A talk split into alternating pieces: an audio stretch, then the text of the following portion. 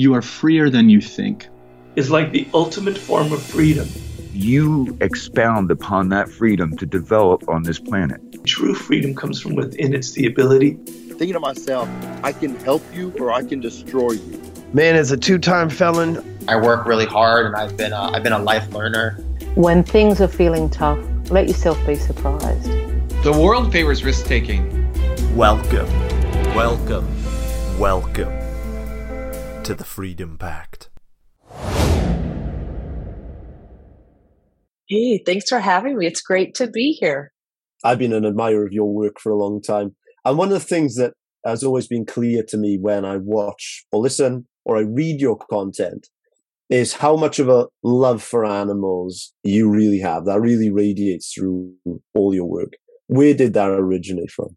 Believe I was born with this. And my mom and dad tell me that there was this innate, like my parents are nature lovers, but they're not like animal fanatics.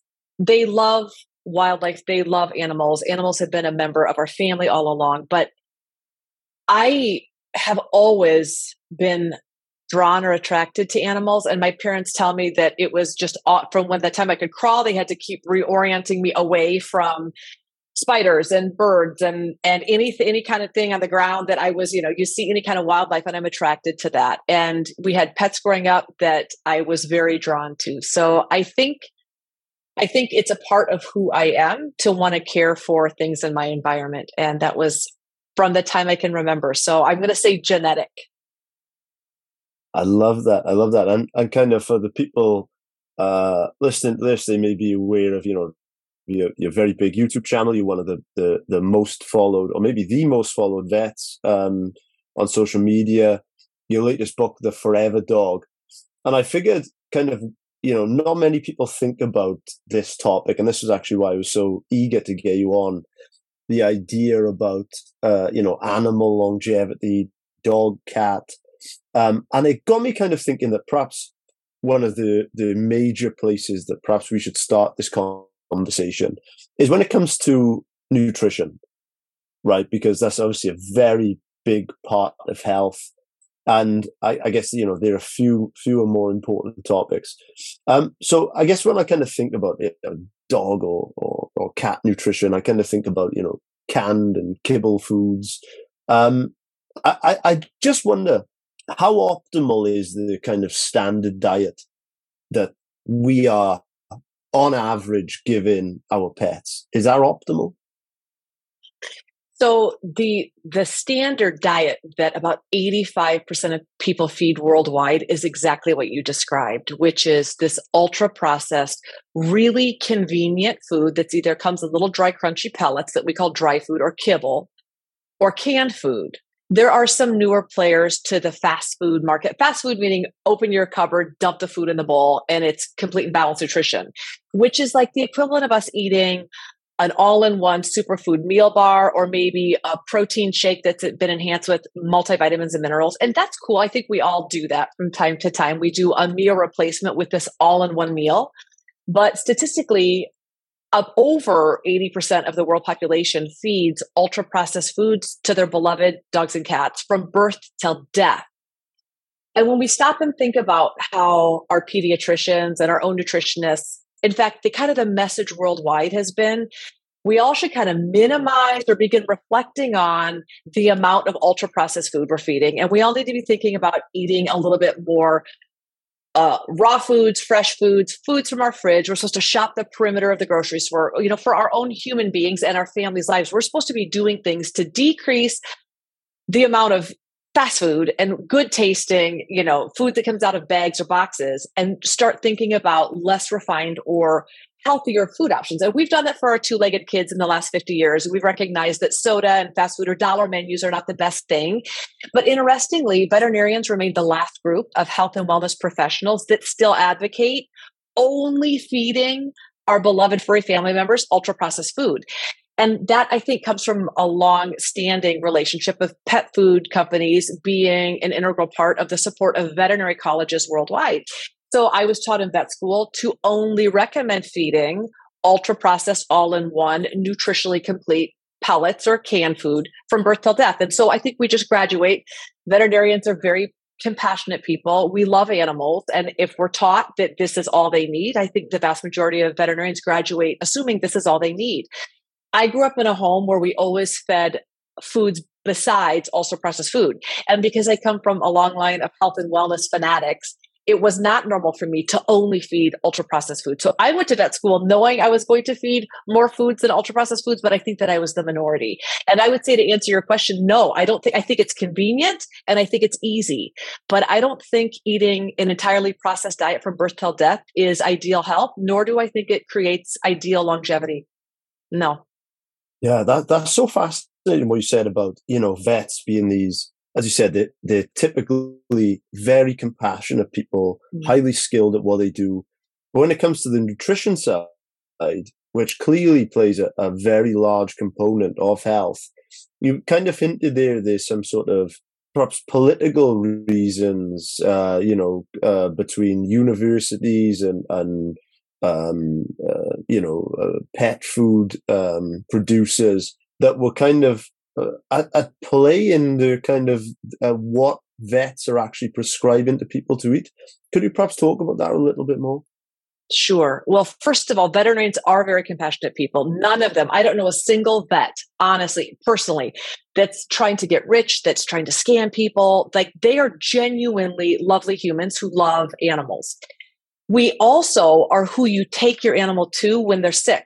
So we do see people with beautiful hearts that make bad decisions about how to nourish their animals. We see people that think, you know what, I'm going to make up my own recipe. And so they, you know, open their fridge and they're like, well, I have some ground beef and I have some chicken and I have some carrots. I'm going to put that together and, and feed that to my dog. And while that's a beautiful place to start, there's no calcium for strong bones. There's no iodine for thyroid maintenance. There's no vitamin D for Im- metabolic and immune well-being. There's no vitamin E for good skin and retinal health. There's it's missing that basic diet isn't nutritionally complete. And so, as veterinarians, we see people that try and make the right decisions, maybe without the correct information, or they just haven't done enough research.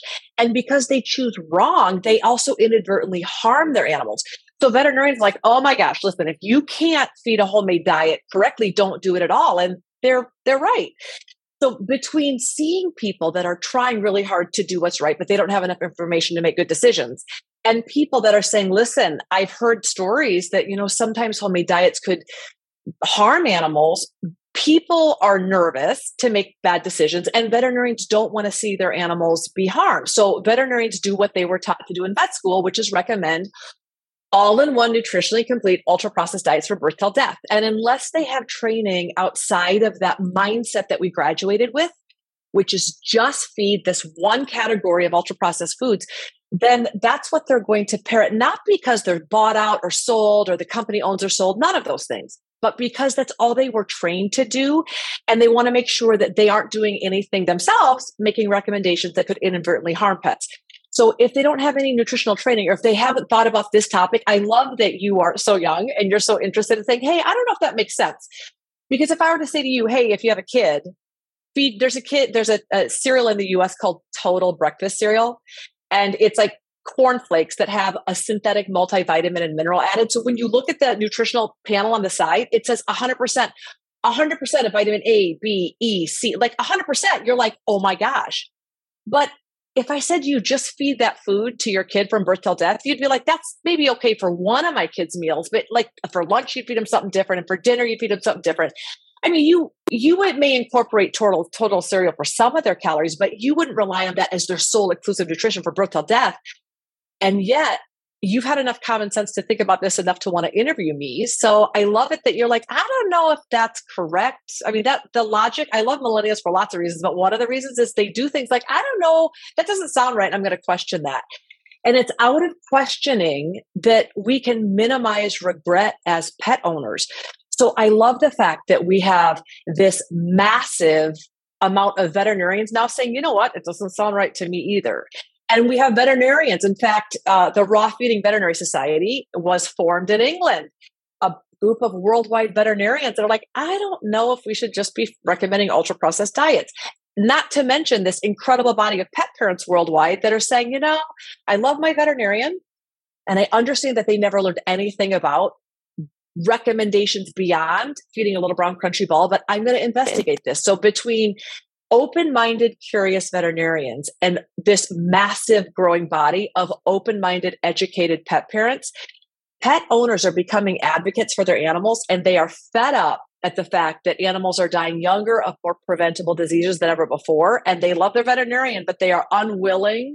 They are letting common sense rule their food decisions and they are branching out beyond ultra processed food. And it's so exciting to see. I love that. And you gave a very telling example.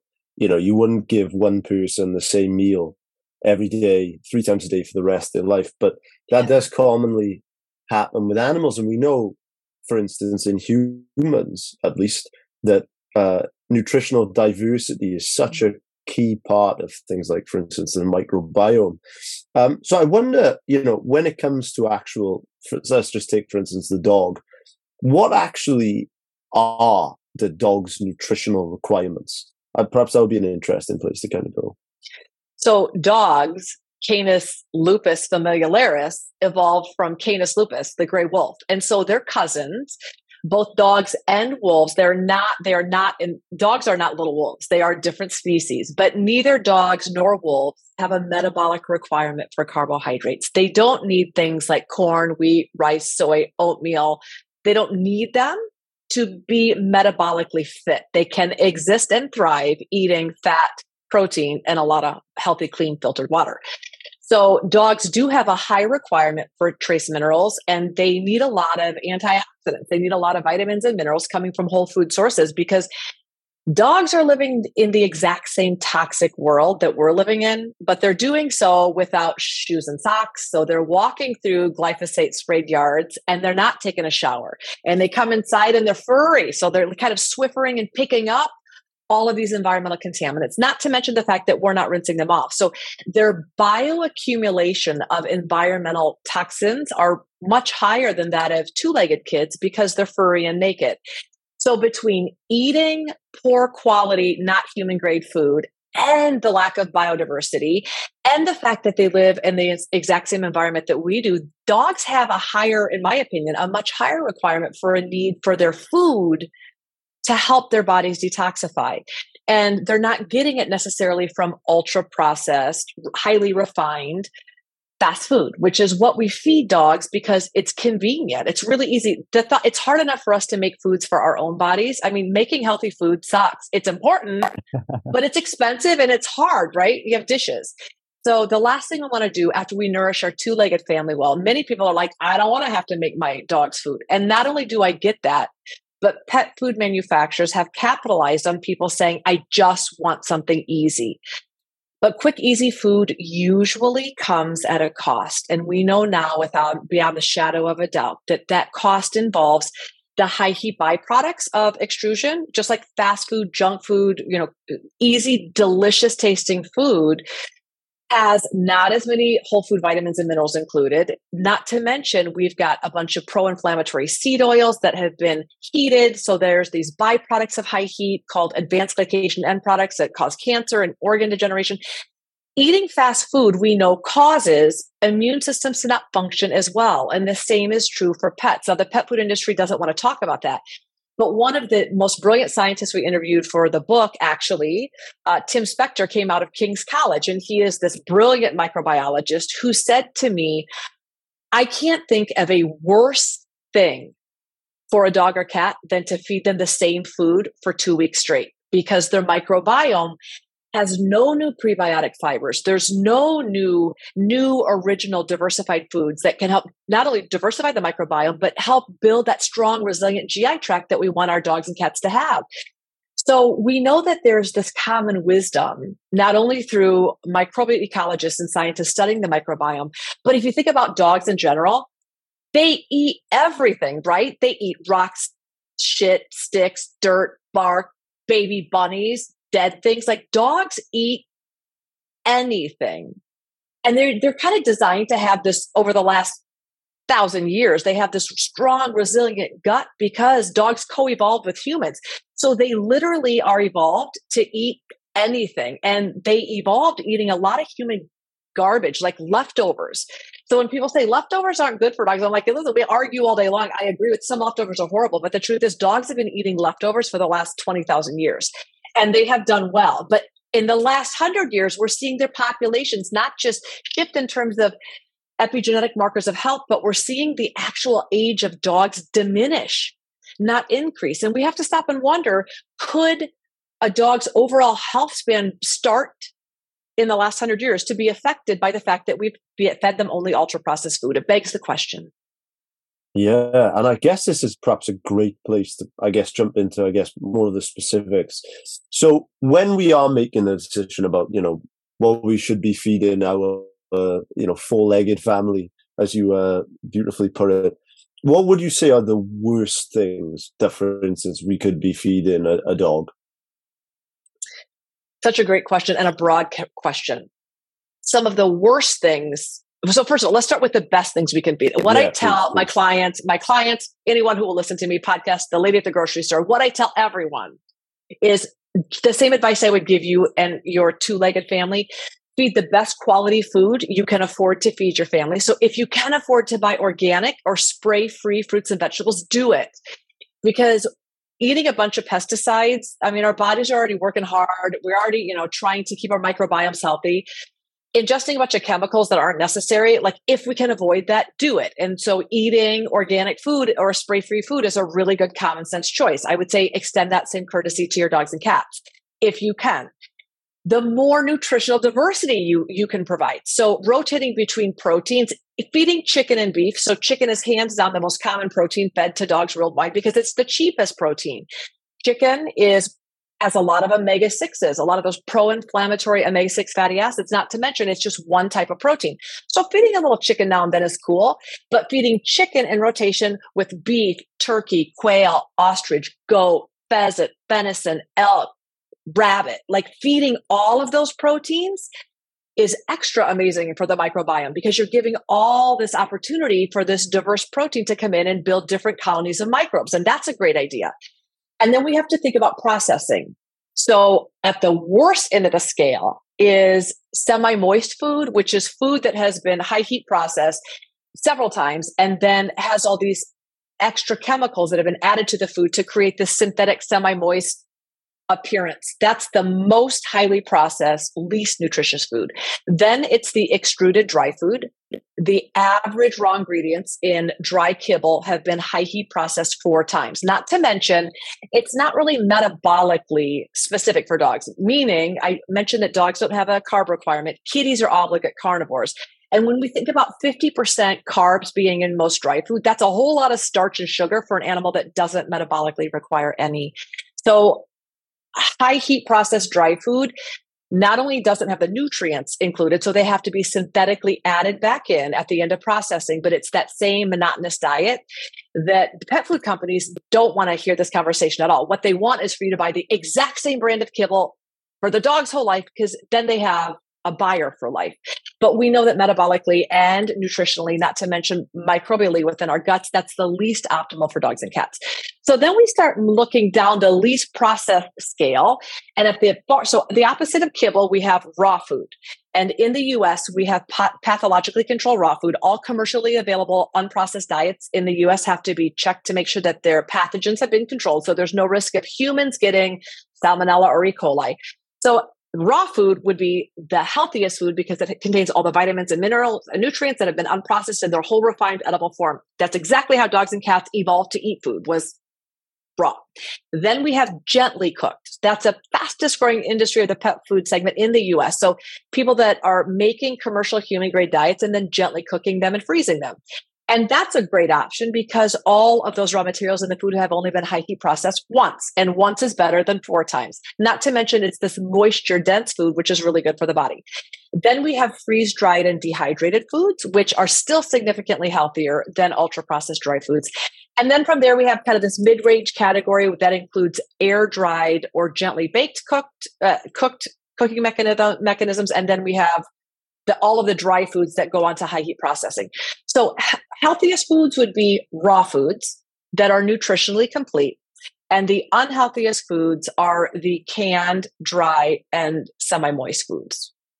Yeah, no, I, I thought that was a, a an excellent answer, very comprehensive and kind of in line with pretty much all of the kind of principles that I've heard on this show about, you know, uh, nutritional diversity, about you know the quality of the food, about avoiding these kind of ultra processed foods. Um, so I, I wonder, kind of, just I wonder if there's kind of been any empirical data that that you might be aware of that kind of shows whether there's a difference in lifespan or health span about, say, for instance, a group of, of dogs or cats that have followed this approach, mm-hmm. as you mm. mentioned, this kind of optimal approach, versus more of ones that follow, I guess, the typical uh, kibble diet. Do we know if it kind of does, in fact, empirically lead to kind of longer life? Such a, this is the question, my friend, that drove Rodney and I to write the book. Like this, I'm not even. This is the question that like keeps as a proactive wellness veterinarian. That is the exact question that keeps me up at night. So let me first start and say, unfortunately, the number of lifetime dog studies that we have, we can in in all of veterinary medicine around the world, we can count on one hand. And that's partly because of the cost. It's millions of dollars to house a litter of animals from birth till death. And there are obviously ethical concerns. You know, animals that, that are born into a lab that we know will die in a lab, it should give all of us pause as to what those animals' quality of life is and the ethics behind lifetime studies in terms of animals having joy and happiness and contentment, which all animals have a right to, there's eth- ethics there. So we don't have very many lifetime studies. We certainly don't have any lifetime studies comparing ultra processed fed dogs or cats with biologically appropriate, fresh, nutritionally complete diets coming from whole food nutrients. That would be a brilliant study. It would cost millions, but that's the study that we all want. We don't have it, I wish. What we do have is some really old dogs around the world, like shockingly old dogs. So this was the conversation between Rodney and I. Rodney's like, "Do you know this is at night? Uh, this is 2017 do you know that there's a 30 year old dog in Australia? As he says to me, I'm like, shut up. There's no such thing as a 30 year old dog. He's like, I swear to God, there's a 30 year old dog named Maggie in Australia. I'm like, first of all, I don't believe it. And second of all, you should track the guy down and talk to him. So Rodney does. Rodney tracks down Brian McLaren, who owned at the time the oldest dog in the world. And we, it was quite a, a, an intense thing to try and get an interview with this guy. He's a dairy farmer in the middle of nowhere and just trying to get him on a Zoom call. He didn't have Zoom. We had to help his neighbor had to install Zoom because trying to find a computer with enough uh, you know, tech to be able to even have a conversation with the guy. It was a lot. That set in motion our burning desire to talk to the owners of the other oldest dogs in the world because what Brian McLaren told us was basically following the idea of blue zone dogs. The owner of the oldest dog in the world at that time said he fed, he let Maggie eat kind of whatever she wanted, a ton of human food. There was some kibble out. Maggie ate some ultra, she had access to ultra processed food, but she also had access to a giant garden. She got fresh human food every day and she chose to fast. She also got things like raw oxtails and placenta and fresh cow milk directly from the cow. So she had this really diverse diet. She was able to make her own decisions. She got a ton of daily exercise. She had a bunch of friends. I was like, kind of sounds like all the oldest people in the world that live in blue zones.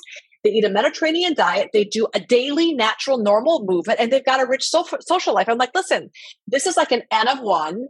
It's amazing that, you know, Maggie is 30 and that these were the variables, but I think we should talk to other people.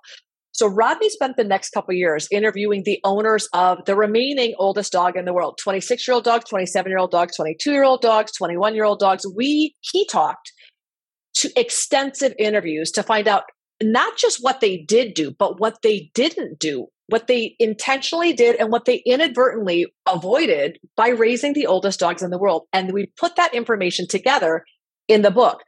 I took that body of information back to the top longevity scientists, researchers, geneticists, nutritionists, and asked them to reverse engineer all this information. And what I just, I think, I mean, interviewing the people that own the oldest dogs, amazing. But what the scientists told me is mind blowing because not only does it fit to everything that we know to be true when it comes to blue zone people, they do need fresh living whole foods they do need to move their body every day and those differentiating factors along with reduction of stress and a rich social life those are the variables that are necessary for extra long lived dogs. And every single one of these exceptionally long lived dogs all had those three variables in common.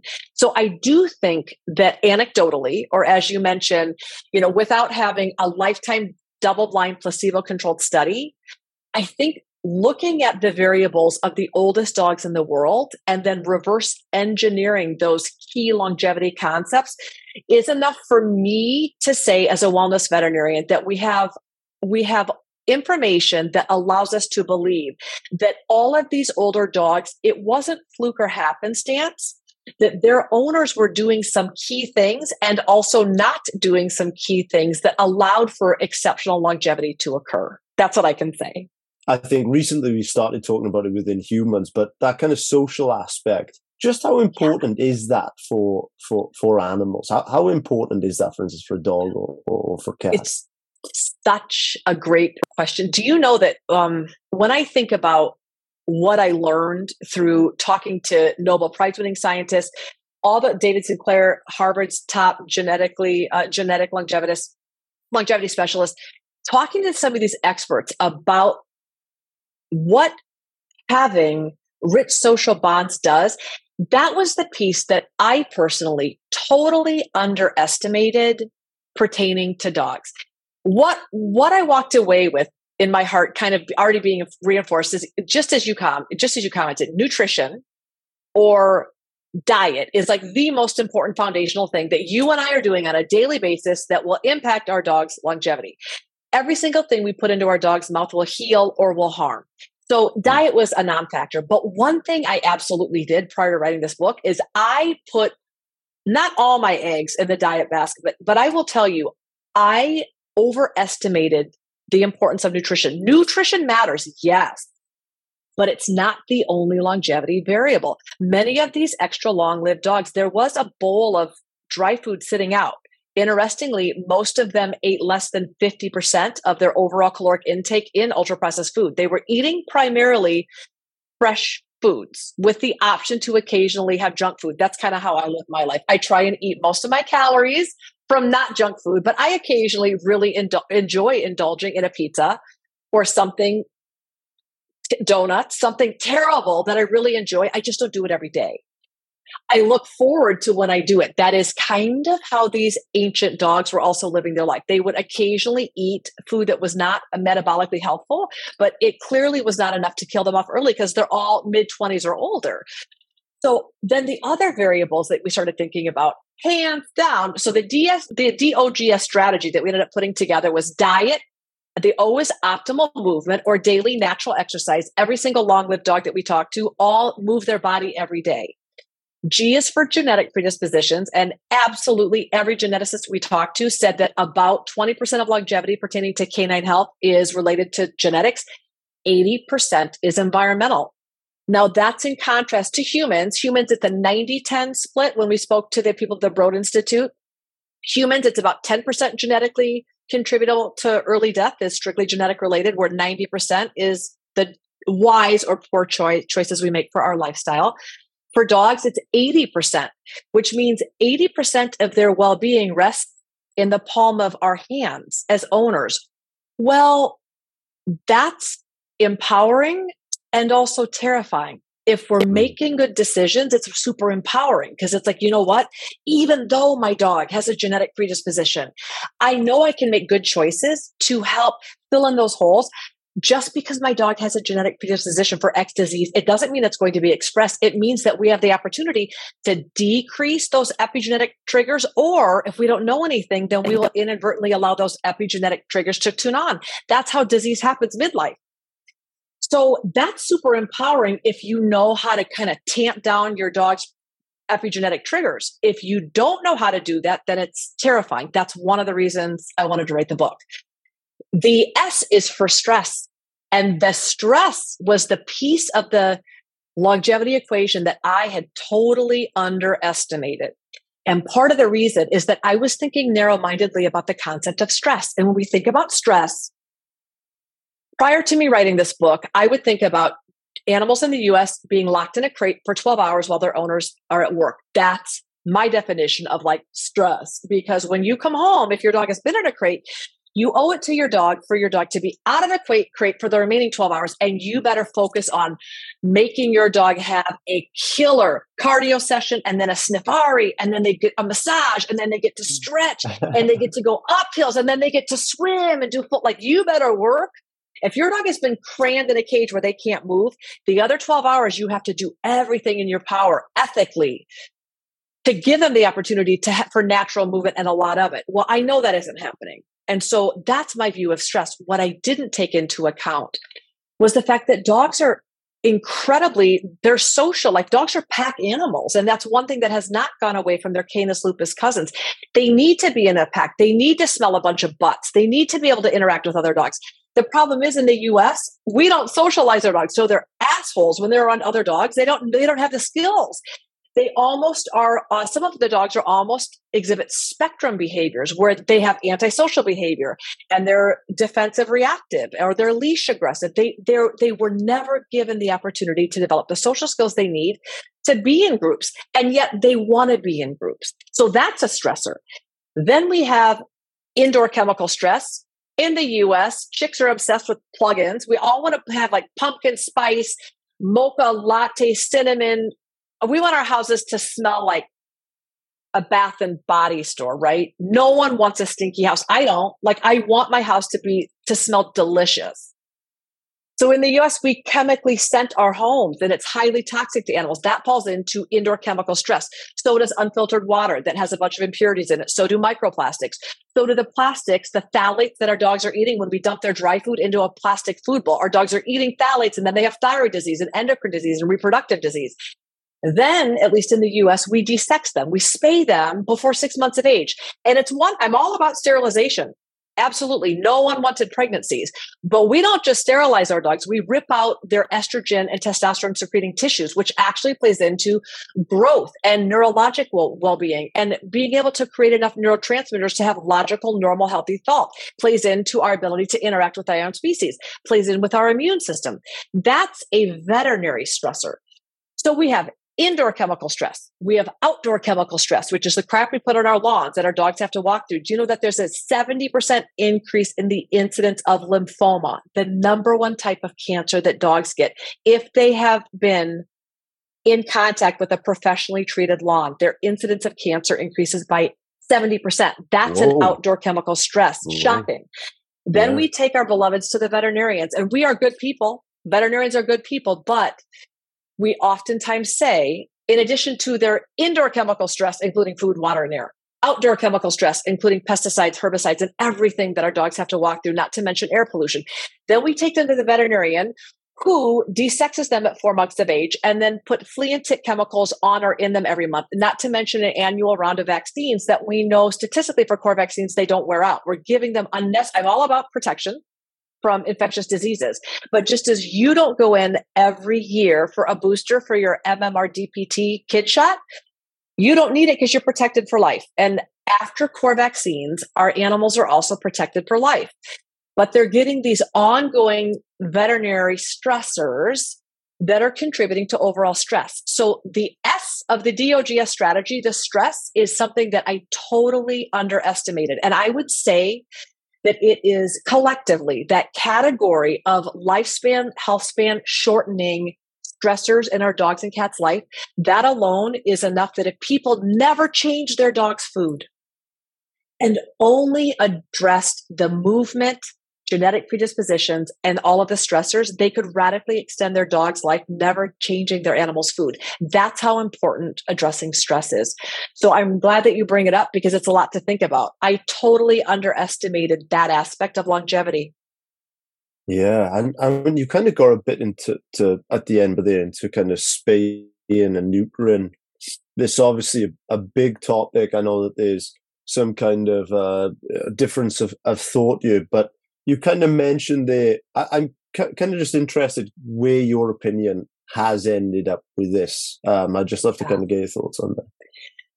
So first, I need to say that I grew up uh, in a kill shelter. I have euthanized thousands. I, be, I got a certification in a humane veterinary euthanasia technician when I was 17. And I did that because I was the euthanasia technician at, at my local animal shelters. So I feel very strongly about our overpopulation issue. I need to start off by saying that.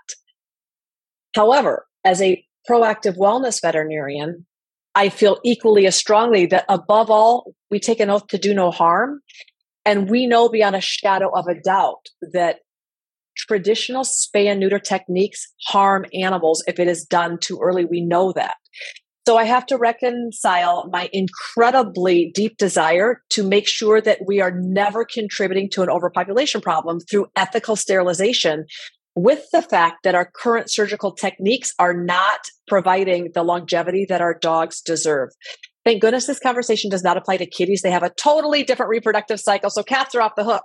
But for dogs, we need to focus on teaching vet schools and their students how to sterilize dogs without ripping out their gonads or their ovaries. And it's really easy. It's called a hysterectomy. We do it in humans all the time. We remove our uteruses. So no uterus, no babies. That's a that's a solid plan. So we could switch from taking out the ovaries and the uterus, which is what we do at the traditional spay. We could just pivot. It's an easy surgery. It's cheaper. It's less time under anesthesia. There's only one organ coming out. So the problem is people like, okay, this all sounds so logical. Like, why isn't why aren't we doing it? Because we weren't taught it in vet schools.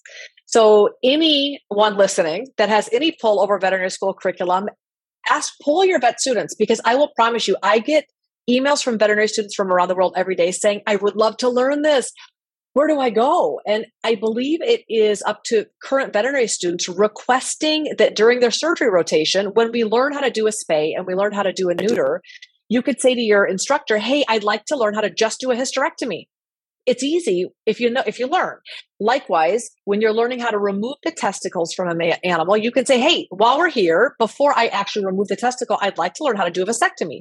It's a literally a simple nip nip tuck you just nip it and tuck it and cut it and done.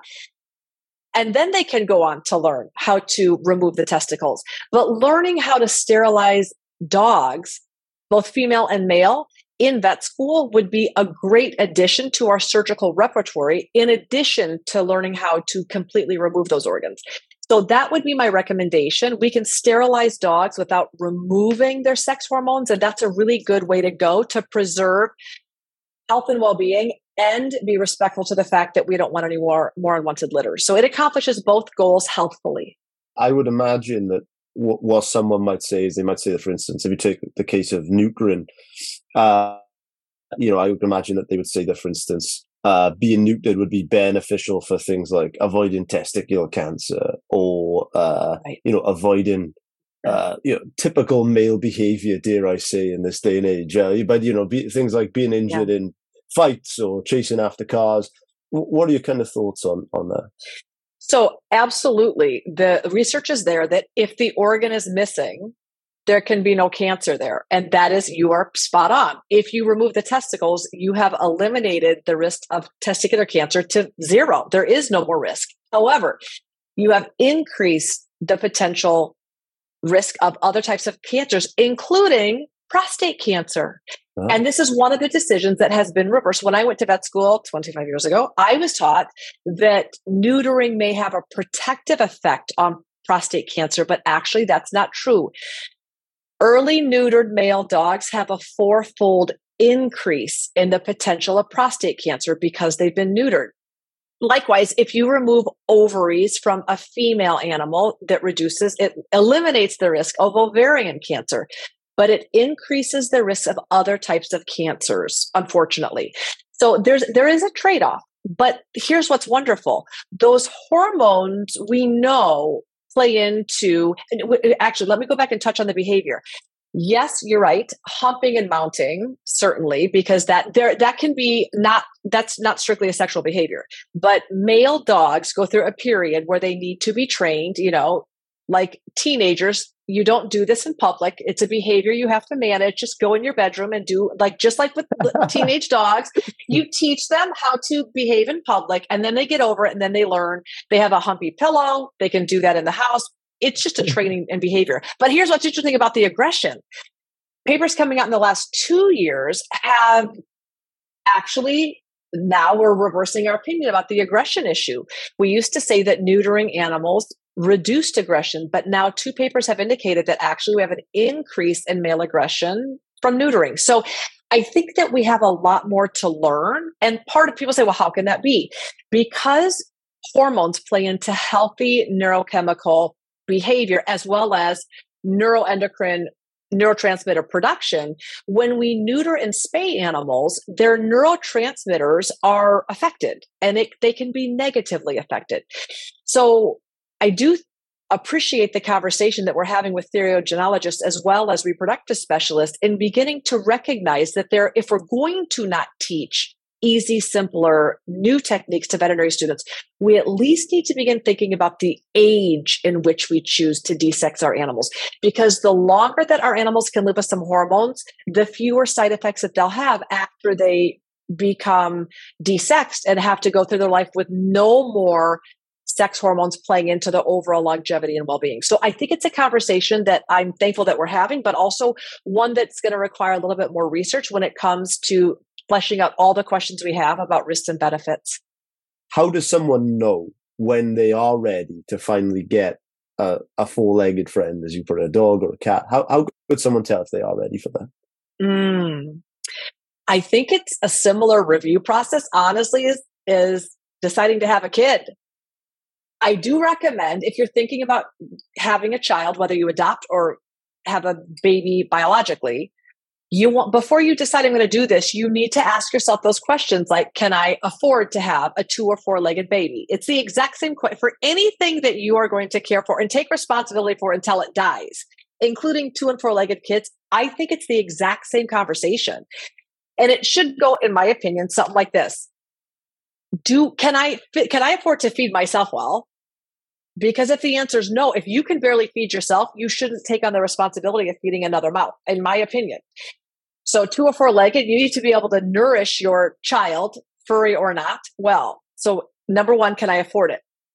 Number two, your your dog or cat is going to mature to about a three year old toddler mentality and they're going to have arrested development there. Dogs are smart but they evolved to that of you know three and maybe you get some super smart breeds i'll cut like border collies up to seven or eight but the fact is you have an immature prepubescent kid in your house for hopefully the next two and a half decades would be my goal.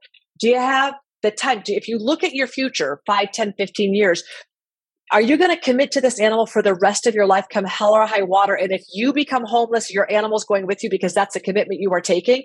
If you can say, I will never give my animal or baby up for anything, I will never sell my baby or my animal, I will never leave or forsake my baby or animal on a corner. I am going to do this with my whole heart, brain, body, and mind, or I'm not going to do this. Those are those really tough soul searching questions you need to ask yourself. Because if you can't afford a baby, two or four legged, if you think, you know what, I just took, I, I want to get this promotion that's going to make me work 88 hours, but it's going to get me to the next step on the ladder. And I, that's my goal is climb this way.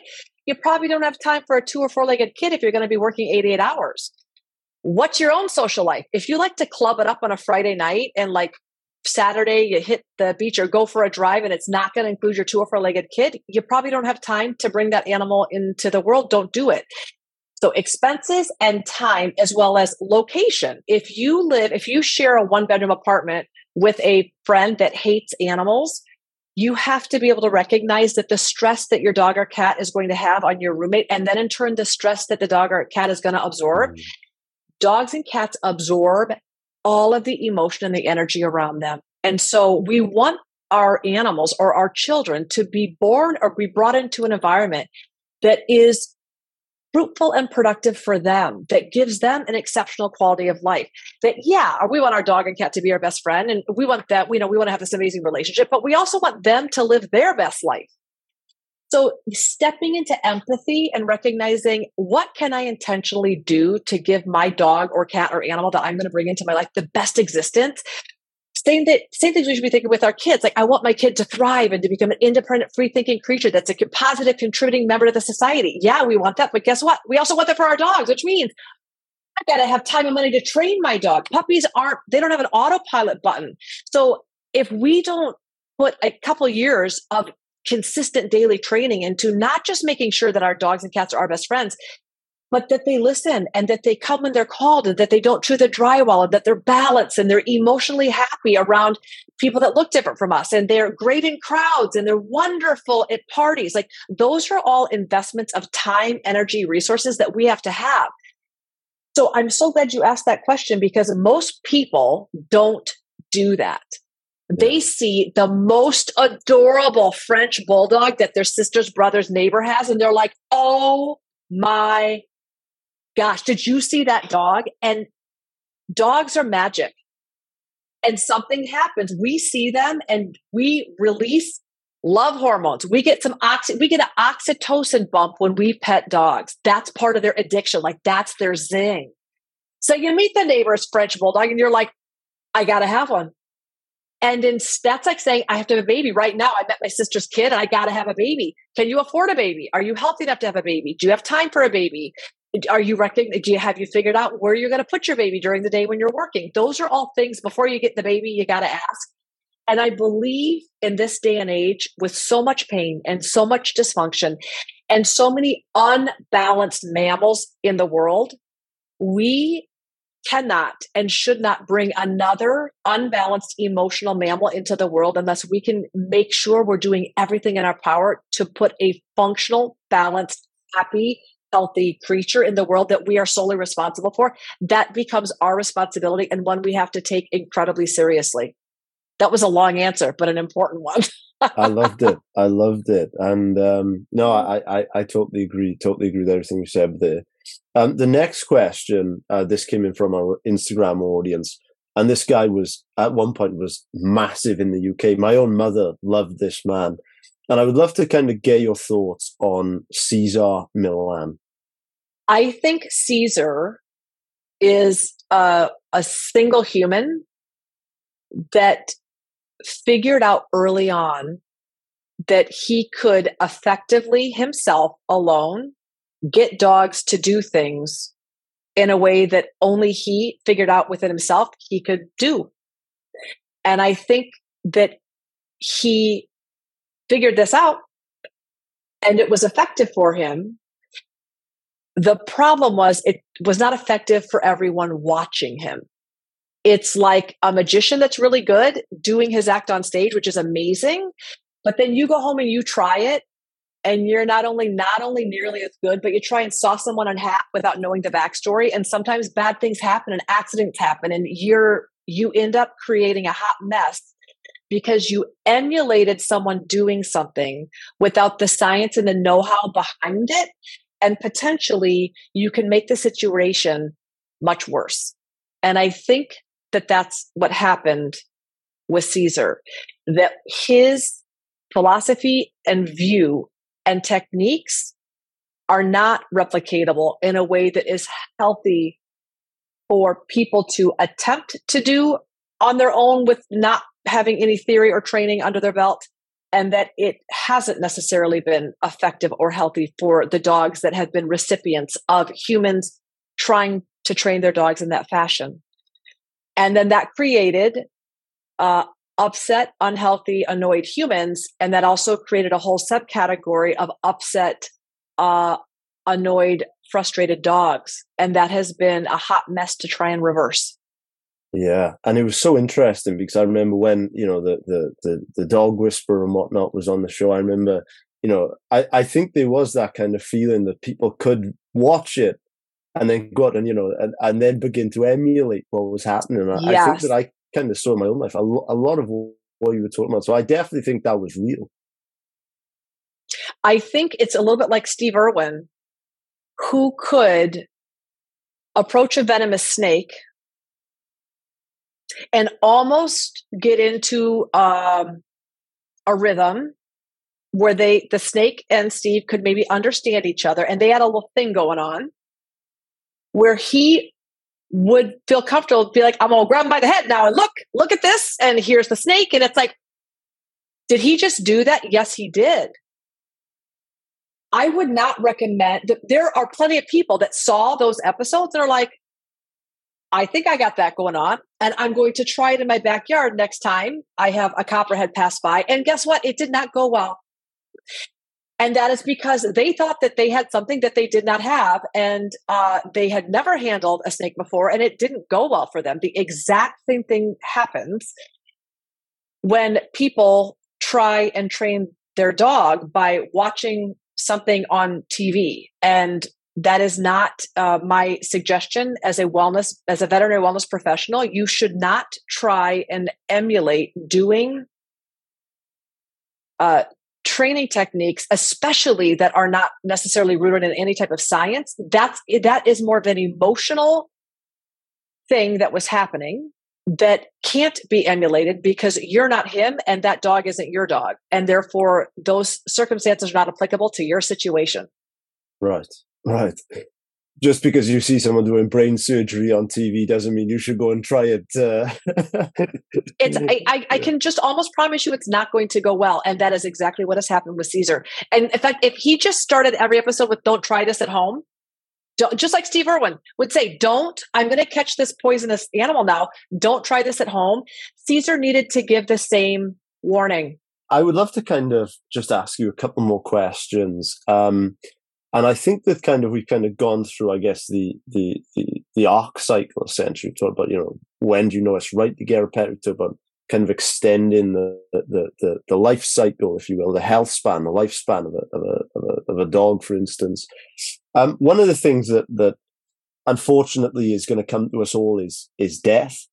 Um, and I know, for instance, in the case that you know, if you have a, a cat or a dog, that can be very intense grief period for for for someone that that brings out their family. Um, I know even for instance people that uh, won't get another uh, bring another dog into the house because the the grief of the last one was so intense. Um, so I wonder if you kind of had any thoughts on, I guess, how to deal with that grief because it can be very uh, uh despair inducing. It, I, I believe that first of all, it's hard for me to talk about it because I just automatically, um, in addition to being a wellness veterinarian, I am a pet parent that has suffered profound grief, right? In addition, I've put my own animals to sleep. It's overwhelming. Yes. I don't, I, I am very grateful that the world has woken up to the fact that losing an animal can be as painful as losing a human because our relationship with animals can be so supernaturally different than our relationship with humans. So it I don't have a single human in my personal life that has never that I have never let down. I have let down the people who love me and that I love. I have inadvertently hurt them. I come home late from work. Sometimes I'm crabby. Right now I'm going through menopause. I can't tell you. I can't tell you what it's like to sweat cold, sweat cold. That can make me crabby. The one, the creatures in my life that don't judge me, that are there for me, that just allow me to be me, that never say, that never are appalled are the dogs and are the animals in my life. I have only ever felt unconditional love from the animals in my life. And that's magic. That means we have a relationship with animals that we have with no other creatures on the planet. That's supernatural love. So for people that say, oh, it's just a dog, it's like, right. That's supernatural loss because it was supernatural love. So anyone trying to minimize that just doesn't get it and that's okay but then what i would say is don't have a conversation with those people because not only do they not understand they're they're not your people when it comes to support or understanding or any of that. But knowing that loss will be inevitable. And knowing that we just just as if you happen to have that amazing relationship with a best friend or even better a mate if you happen to have this if you have found your soulmate like we have found in our dogs and cats as a human when that God forbid human dies, you just can't go to the wife store and buy a new wife. I wish it was that easy. It's like, oh, my soulmate just died of cancer. I'll just zip to the wife store and get a new one. It doesn't work like that. It doesn't. So for people that say, I can't just go to the rescue and pick out another dog, I get it. And there isn't a replacement for your beloved. I think what we can do to help our heart, know, especially if we're veterans at loss, we know the pain that's coming. And my best words of advice would be in fact, the whole reason uh, I have become a proactive wellness vet is quite selfish. Uh, I can't bear loss and I can't bear, I'm hard on myself in terms of regret. I'm the hardest human in the world on myself. And so, what I have to be able to promise myself is that when I put my head on my pillow at night as a pet owner, not as a veterinarian, but as a mom and dad to things relying on me, I have to know in my heart that I've done the very best I could. And the only way I can promise myself that is to become an empowered advocate, to know enough to make good decisions, to not have regrets. And that comes down to education. That comes down to me educating me about stuff that's going on with my animals so that I'm not asking my vet for his opinion or saying, I want you to make a decision. I'm not abdicating the things that are rest in the palm of my hand for my well-being. I'm not giving that power to another veterinarian, to people in my life. I am taking full responsibility for the animals that Karen Becker owns, and I will do everything I can to give them the best emotional well-being, physical well-being, nutritional well-being, environmental well-being. And it's my job to know enough that I'm doing that so that I can make the best decisions so that when they pass, I don't live with a life of regret. And that's my best advice to everyone listening is if you can minimize regret while they're alive, to being able to say, I'm doing the best I can with the money I have. And it's so, this is about us. Um, education's free. You can educate yourself now basically online with amazing resources for free. It comes down to us as guardians deciding that that's the commitment I'm going to make. I'm not going to be clueless. I'm not going to say, I don't really know what she's talking about. I, I'm going to go find out what, what it takes for me to feel like I'm doing the best I can. And then we have to let ourselves off the hook. And I think that that's the most important thing is that we have, as hard as we are on ourselves for the shoulda, coulda, wouldas, we have to let ourselves off the hook and just accept the fact that we did the best we could and that loss is overwhelmingly painful and we're never going to be able to zip to the store and replace anything. It's relaxing into the fact that we will live with a hole in our heart the rest of our life and we learn how to live with a hole. It's sucks. It mostly sucks beautifully said, I got to say, and, and certainly advice that transcends the uh, human animal relationship. So I, I really, really enjoyed hearing that. And I think it will bring solace to people listening and are going through it. Um, I got two more questions for you. One of them is where can our audience connect with you? Where would you like our guys to check out? Where do you want to send them?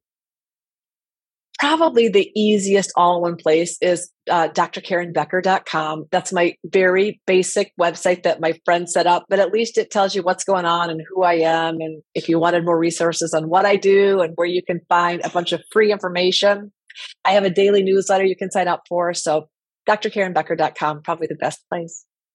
Everything discussed, including your book and all your social medias, will be linked um, in the description, in the show notes. Um, so everything will be linked below. Uh, the question that we sign off all of our podcasts with is what makes a life worth living? Mm.